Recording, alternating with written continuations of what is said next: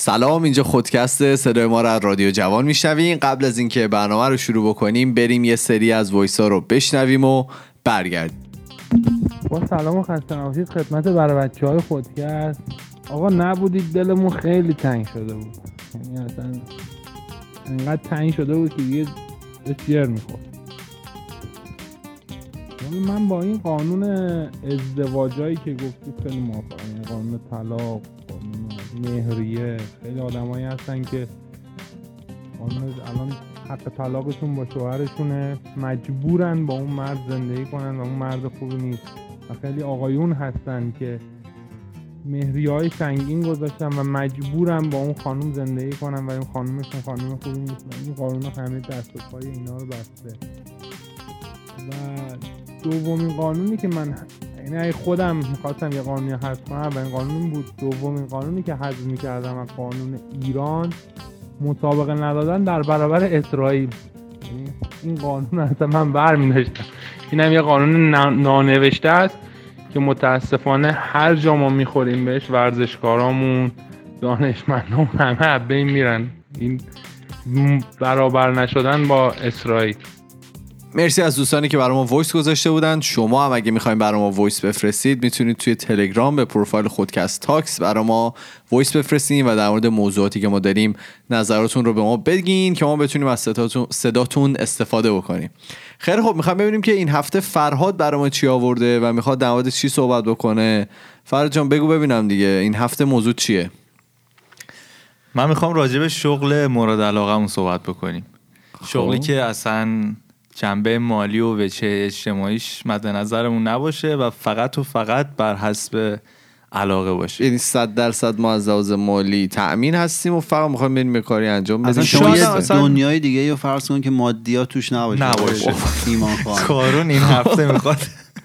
تمام مادیات بخوام تمام هزینه رو می‌خواد برای چیز دیگه انجام بده. فقط خب. صد درصد بر حسب علاقه باشه. بله. و آره دیگه کلا پول در آوردن یا در نیاوردنش مد نظرم نباشه. خب خودت چی؟ من خودم از بچگی خیلی علاقه زیاد و شدیدی به شستن ماشین داشتم و شغل مورد علاقم کارواش و کارواشیه دوست دارین کارواش داشته باشین. دوست دارم یه کارواش خیلی مشتی با استانداردهایی که مد نظرمه حالا می‌دونی که کارواش توی ایران یکی از شغلهای بسیار پردرآمده و کارواش های خوب پول عجیبی در میارن تو ایران. کارواش یعنی همینطور دعا می‌کنن یه نمبارون بزنه صفا خب. پرشه.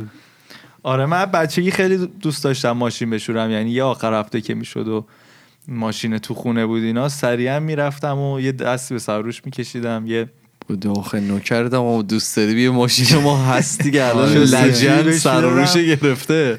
ولی وقتی تمیز می‌شد تمام می‌شد اینا راضی نبودم از کاری که کرده بودم چون ماشین همیشه یه سری خشای ریزی داشت یه کدری خاصی داشت رنگش و اونطوری منو ارضا نمی‌کرد. با بله. اون حالت اولیه که از مثلا کمپانی گرفته بودیم از نمایشگاه گرفته بودیم. بعد دیگه حالا با پیشرفت تکنولوژی و دسترسی به اینترنت و اینا بله. اینجا که اومدیم من خب تو یوتیوب خیلی میگشتم اینا دیدم یه سری واقعا میگشت ببینی ماشین چجوری باید بشوری؟ خب اینطوری نپرس ولی آره. دیدم خب. که واقعا یک حرفه خیلی تحقیق شده است و یک حرفه که واقعا مثلا ساعت ها هزاران ساعت آره واقعا روش زحمت کشیدن شستن ماشین. بله. اینجوری نگیر و خلاصه دیدم که های بزرگ تو این حرفه مثلا بیشتر که تو آمریکا و اروپا بودن چه شکلی ماشین رو میشستن. و خب دیدم واقعا حالا تا موقعی که ما ایران بودیم چقدر ما پرت بودیم. چقدر داشتیم اشتباه می‌زدیم. میشه لطفا توضیح بدید شو خب تو ایران حالا اون موقع اون موقع اینطوری بود. ولی خب الان من تو اینستاگرام اینا می‌بینم خیلی دارن میرن دوره می‌بینن خارج از کشور و واقعا دارن متد جدید رو اجرا می‌کنن. قیافه ایمانو با می‌دیدی. آره واقعا خارج از کشور دوره داره. آره های خیلی معروف هستن. نه فقط شستن ماشین نگهداری, از ماشین, از ماشین. آره خلاصه خیلی پیشرفته شده تو ایران هم خدا قبلا اینطوری بود که با یه دونه کهنه مثلا 10 تا ماشین رو میشستن. رینگش رو میشستن گلگی رو میشستن اینا همینطور سنگای مختلف و ریز. بابا الان کنار جوبم تو ایران ماشین میشورن اصلا علمی وجود نداره کنارش خب؟ و حالا یه ماشین شستن اصولی و درست حالا بر اساس تحقیقاتی که من کردم. مطمئنا نظرات مختلفی راجع به قضیه این موضوع صحبت. ببین آره یا یا گیلتی پلژر منه. انقدر علمی خب. بعضا وقت وقت اضافه بیارم میشنم از این فیلم ها می‌بینم تو یوتیوب و واقعا خب لذت می‌برم. چرا اینطوری نگاه می‌کنی؟ بله. بگو. بعد آره اینه که شما این ماشین بهتره که سرد باشه یعنی همون لحظه از جاده نرسیده باشه بدن ماشین داغ باشه مخصوصا موتور و کاپوتش. با سرد باشه ماشین بشوری بهتره که سرد باشه بعدا شما توسط یک تفنگ کف باش کل ماشین رو باید با کف بپوشونید که این کف میاد ذرات سفتی که به رنگ ماشین چسبیده رو شل می‌کنه و توسط اون نیرو جاذبه اینا رو آروم آروم به زمین هدایت می‌کنه. ما بچه آره. بودیم ما رو اینجوری با دقت نمی‌شد بعدا با یک فشار آب شما این کفا رو با اون آلودگی ها میشورید میره که دیگه اون آلودگی های سفت روی رنگ ماشین نباشه. خب. فقط دارید بخندید بعدا میاد از از قسمت پایینی ماشین شروع می‌کنید شستن. اون پایین گلگیرا هست پایین درا. کثیفتر هستن. کثیفتره و تایر ماشین. چون اینا جایی که بیشترین کثیفی ها و ذرات بزرگترین ذرات کثیفی رو به خودشون جذب کردن. بله. بعدا میاد از یک حالت گل ماننده بهش میگن کلی.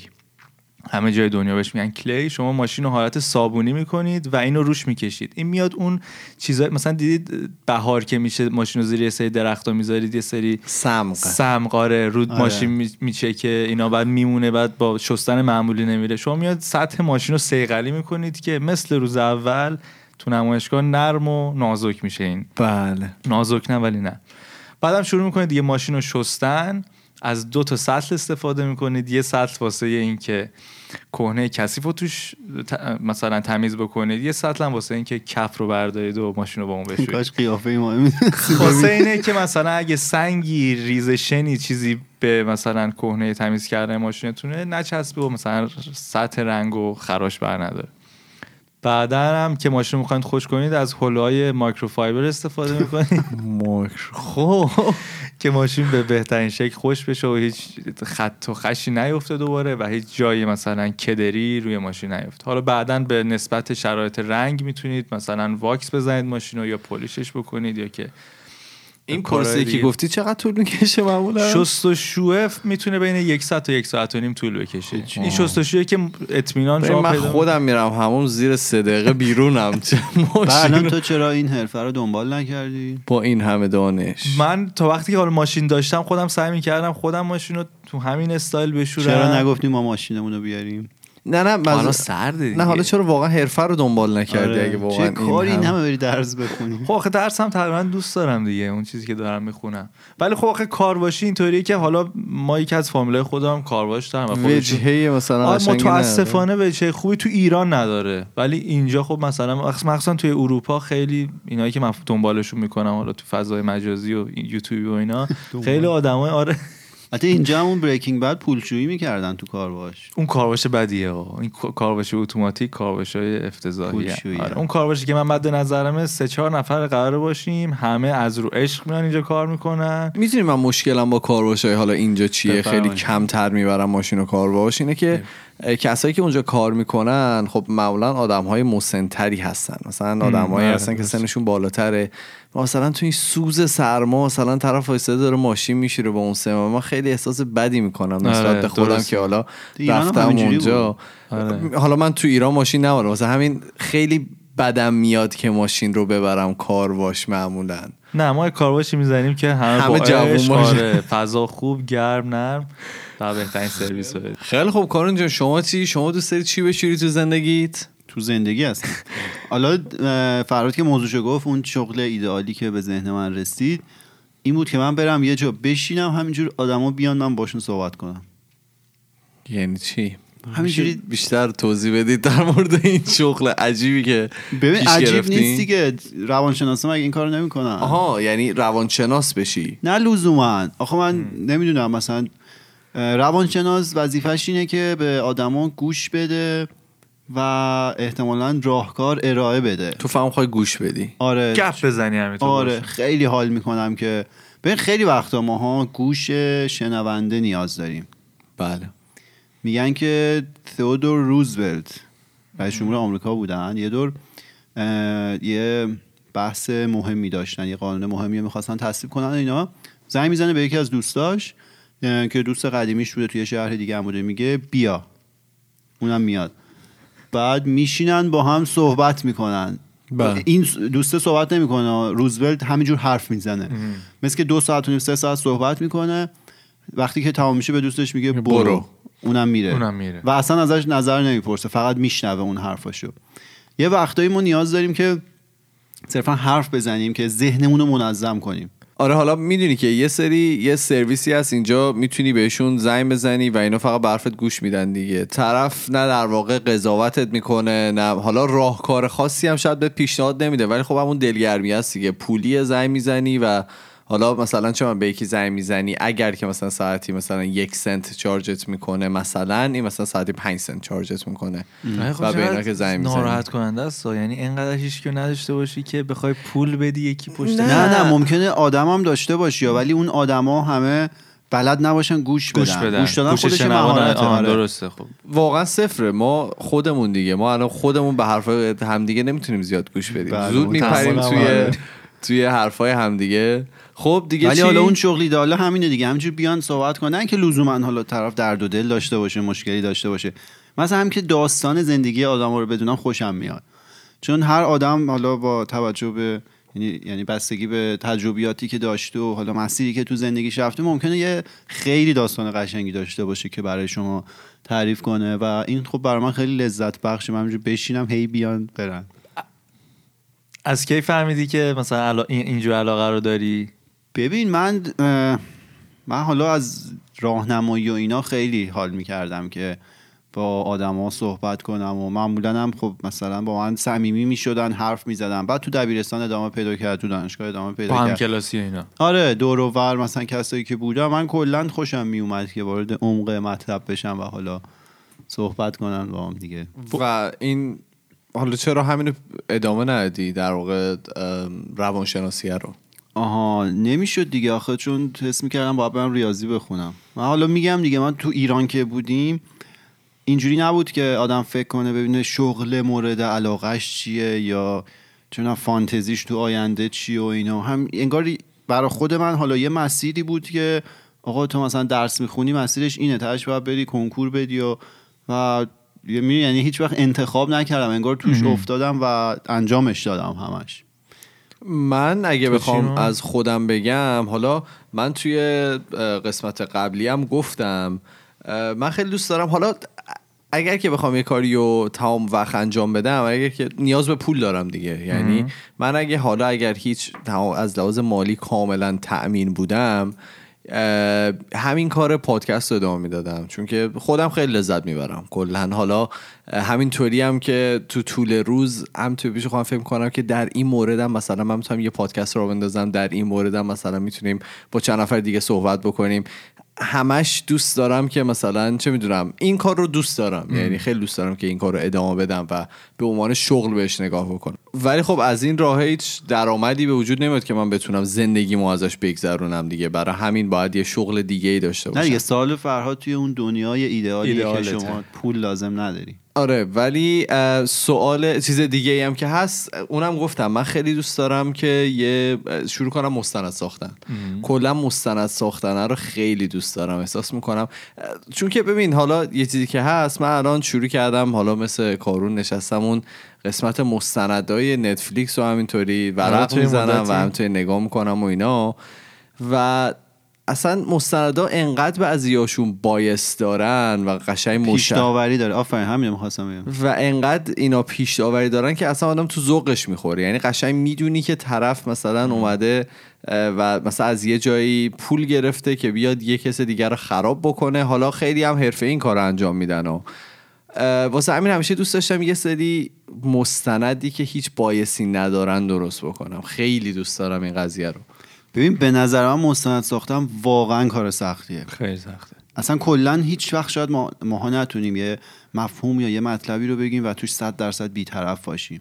همیشه یه سری تمایلات شخصی ممکنه داشته باشیم که ما رو به یه سمتی سوق بده که اون مفهوم رو یه مدل دیگه بیان کنیم. حالا من چرا اینو میگم؟ من یه مستند دیدم راجع به جنگ جهانی دوم توی نتفلیکس. خیلی مستند خوبی بود. همش به تصویر بود یعنی HD داشت نشون می‌داد تیکای جنگ بود و حالا یه آدمی بود که روش حرف می‌زد و داستانو می‌گفت و اینا. و خب این مستند ظاهرا انگلیسی بود. تهش اینجوری شده بود که حالا فکر کنم جزو یعنی بزرگترین جنایتی که در تاریخ بشریت انجام شده اینه که آقا بمب اتمی انداختن آمریکایی‌ها رو سر ژاپنیا دیگه. ولی این مسیر مستند رو یه جوری اینا تغییر دادن که تهش داشت توجیه می‌کرد که چرا آمریکایی‌ها بمب اتمی رو انداختن سر. نبوده مثلا. که آره داشت میگفتش که ژاپن به هیچ وجه حاضر نبود تسلیم بشه و تو بدترین شرایط اینا حالا فرهنگ ژاپنی خیلی فرهنگ جالبیه سربازاشون هیچ وقت تسلیم نمی‌شدن. یعنی تو بدترین شرایط که قرار می‌گرفتن یه حمله خودکشی وار داشتن که اینا انتحاری می‌زدن به دل دشمن سه چهار تا رو ناکار می‌کنن خودشون میمردن. و حالا هواپیماهاشون که پرواز می‌کردن که بمب اندازن اینا قبلش یه نمی‌دونم مشروب یه چیز خاصی رو مینوشیدن که یعنی ما داریم میریم بمیریم. جام زهر می‌زدن. واقعا می‌دونی با چه شور و شوق این کارو می‌کرد. یا یه ناو جنگی خیلی بزرگ ژاپن داشت اون اواخر که توی اقیانوس داشتن با آمریکایی‌ها میجنگیدن. این ناوه رو میفرستن تو جنگ و فقط توش به اندازه سوخت میریزن که از اون بندر برسه به نقطه جنگ. دیگه هیچ راه برگشتی نبود. و این مستنده حالا یه جوری داشت چیز می‌کرد که آقا هیچ راهی نبوده. آمریکایی‌ها دیدن خیلی تلفات میدن.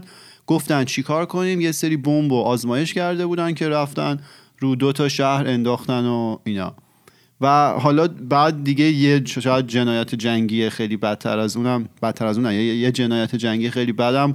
اون داستان هولوکاست و حالا کارهایی که اون ارتش نازی با در واقع یهودی ها انجام دادن بوده باشه که اونم تو این مستند خیلی بهش اشاره نشد.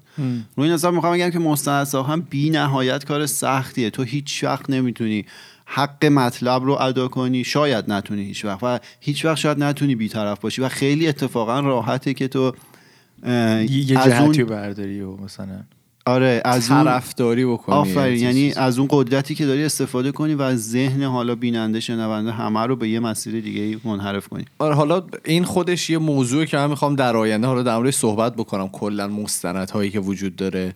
ولی خب کلا همیشه دوست داشتم دیگه. همیشه خودم علاقه زیادی به مستند دارم و خب الان یه طوری شده که همه دنبال یه سری دانش شسته رفته و آمادن که همینطوری توی مثلا در عرض یک ساعت بهشون برسه. خیلی آدم دوست دارن یه همچین چیزی رو و به نظرم داشتن یه سری مستندهای مثبت خیلی می‌تونه کمک بکنه. دوست داری اولین مستندی که می‌خوای بسازی راجع به چی باشه؟ به همیشه دوست دارم در مورد ایران یه مستند بسازم. به خاطر اینکه هر دفعه که حالا من تا الان سه بار رفتم ایران هر دفعه به خودم می‌گفتم که این دفعه می‌خوام کل مثلا سفرم رو مستند کنم و مثلا فیلم بگیرم ازش و داشته باشم. ولی خب نمیشه دیگه چون انقدر دغمسه های مختلف میاد سراغت و فکرهای مختلف داری اصلا نمی‌تونی این کار ایمان انجام اولین بار که این لغت رو به کار برد من فکر می‌کردم که این لغت وجود نداره. دغمسه؟ آره بعد رفتم دیدم واقعا وجود تو داره. اسپانیا ما میگیم خلاصه همیشه دوست دارم در مورد ایران چون که انقدر حرف ضد و نقیض در مورد ایران گفته میشه توی فضاهای مجازی. چه می‌دونم خیلی به نظرم هنوز نمی‌دونن که ایران حالا خارجی ها که ایران واقعا چه جور جایی از لحاظ فرنگی چه جوری از لحاظ اجتماعی چه جوریه و ولی خب اینم باید خ- هر دو جبهش رو می‌خوای بگی دیگه. آره، چون به هر حال آره. یه خیلی نه چون که اون مثبت همیشه منفی هم کنارش هست دیگه. یعنی آدمی آره. نیستم که فقط بخوام در مثبت بگم چون که خودم منفیاشم دیدم و آدمی نیستم که فقط بخوام منفی بگم. احساس می‌کنم اون منفیه الان داره غالب شده. غالب شده به مثبته. و همیشه دوست داشتم حالا یه دونه مستند در مورد کلا موقعیت ایران و از لحاظ مثلا طبیعی ایران یه چیزی بسازم. یه دونه مستند هست به نام باد سبا. نمی‌دونم دیدین یا نه. یکی از باحال ترین فکر کنم یکی بهترین مستندهایی که در زبان فارسی ساخته شده با صدای احمد. شاملو. خیلی قدیمیه با صدای احمد شاملو که کارگر مثلا این یه در واقع باد سبا یکی از معروف ترین بادهایی که بله. تو ایرانه که مشک فشان خواهد صحبت می‌کنه از, از, از دیدگاه باد سبا داره کل ایران رو میره و نگاه می‌کنه و در آخر هلیکوپتر اون کارگردان می‌خوره تو کوه و واقعا میمیره. یعنی آخر. مستنده واقعا اون کارگردانه میمیره و یه به نظرم خیلی جالبه یه همچین چیزی. همیشه از موقعی که اونو دیده بودم دوست داشتم دیگه. همیشه دوست داشتم که یه مستند بسازم. ولی خب از لحاظ مالی هیچ وقت نمی‌تونم به اون ثبات برسم به نظرم که بتونم که هر تو به این هدفت برسی و خیلی خب اینم موضوع دوم هفته 15 ما بود. شما به ما بگید که شغل مورد علاقتون چیه؟ و اگر که از لحاظ مالی هیچ مشکلی نداشتین چه شغلی انتخاب می‌کردید؟ و یا الان که حالا شغل الانتون هم به ما بگین که چیه و الان دارید چی کار می‌کنید؟ یا حتی اگه نگران وجهه اجتماعیش هم نبودی چه شغل انتخاب می‌کنی نه لزوما مثلا آره. مالی. هر جفت اینا. خیلی خب اه، ما میریم و فردا دوباره با یه موضوع جدید دیگه برمیگردیم. فعلا خدافظ. خدافظ. خدافظ.